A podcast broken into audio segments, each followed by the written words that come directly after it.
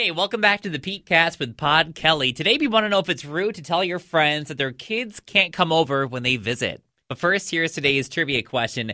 According to a new survey, four out of five people would rather give up social media for two weeks than do this.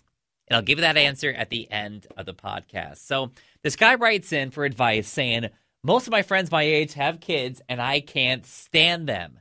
Whenever I invite my friends over, they always bring them and complain about how much sitters cost. They're distracting and take away from the fun of my friends, and I'm always worried they're going to break things. So, is it rude to tell your friends that their kids can't come over? Um, it is rude. I mean, anybody with kids is definitely going to be offended.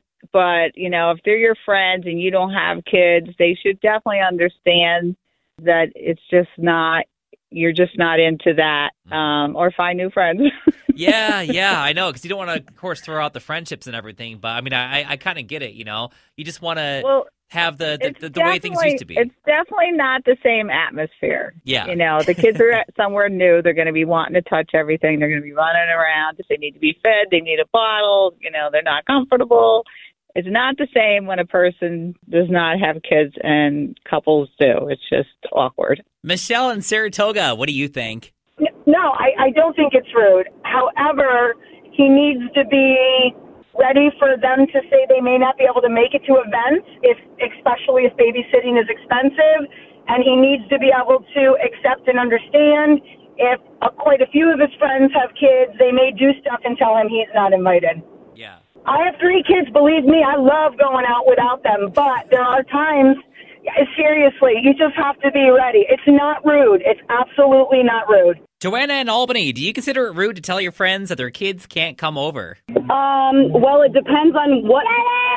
it depends on what the activity is, especially if you know it's going to be involving some alcoholic beverages.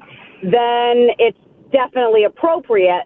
But a lot of people have kids, and we're kind of a package deal. That if I'm invited somewhere, if I have my child, she's coming with me. Mike in Albany, what do you think? I think it's so. It, I mean, I think telling anyone that they can't necessarily do something can be rude in a sense, but I do think it's also there are some kind of ex, like extenuating circumstances. For instance, like the the parents are complaining that you know finding a sitter is expensive, but my some of my good friends have kids themselves, and when they want a night out, they call me. They're like, "Hey, can you watch my kid?"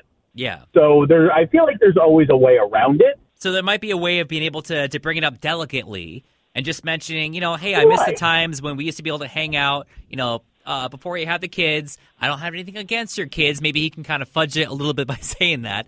And then just mention, you know, if there's happens to be a night that you can have one of your friends watch the kids or, you know, find something like that. Or if you can find a sitter, let me know because I'd love to be able to relive the good old days or something along those lines. Exactly. And it doesn't have to necessarily be every time or even just kind of saying, hey, you know, last couple times I know, you know, your kids, you know, hung out with us, but maybe we could just go and have a night to ourselves and give them, you know, a certain amount of time to be able to find accommodations for mm-hmm. that. Yeah, yeah, definitely having a heads up as opposed to it being a Tuesday and be like, hey, do you want to hang out on Friday?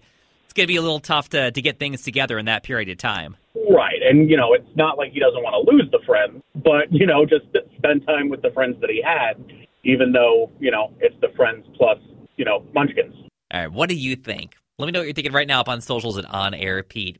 Get back to today's trivia question. Four out of five people would rather give up social media for two weeks than do this. Uh, get a root canal? It is get a root canal. Yes.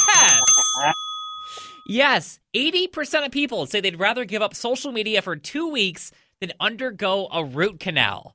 So, what would you rather do? Give up the social media or get a root canal?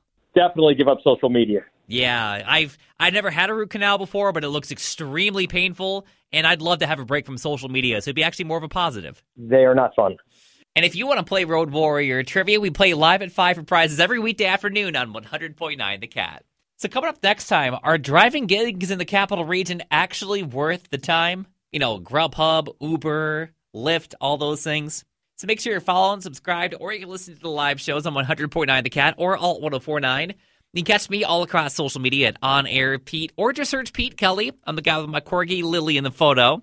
And until next time, of course, if you're feeling stressed out, it's totally cool. Take a break for the news and social media. They're both super overwhelming.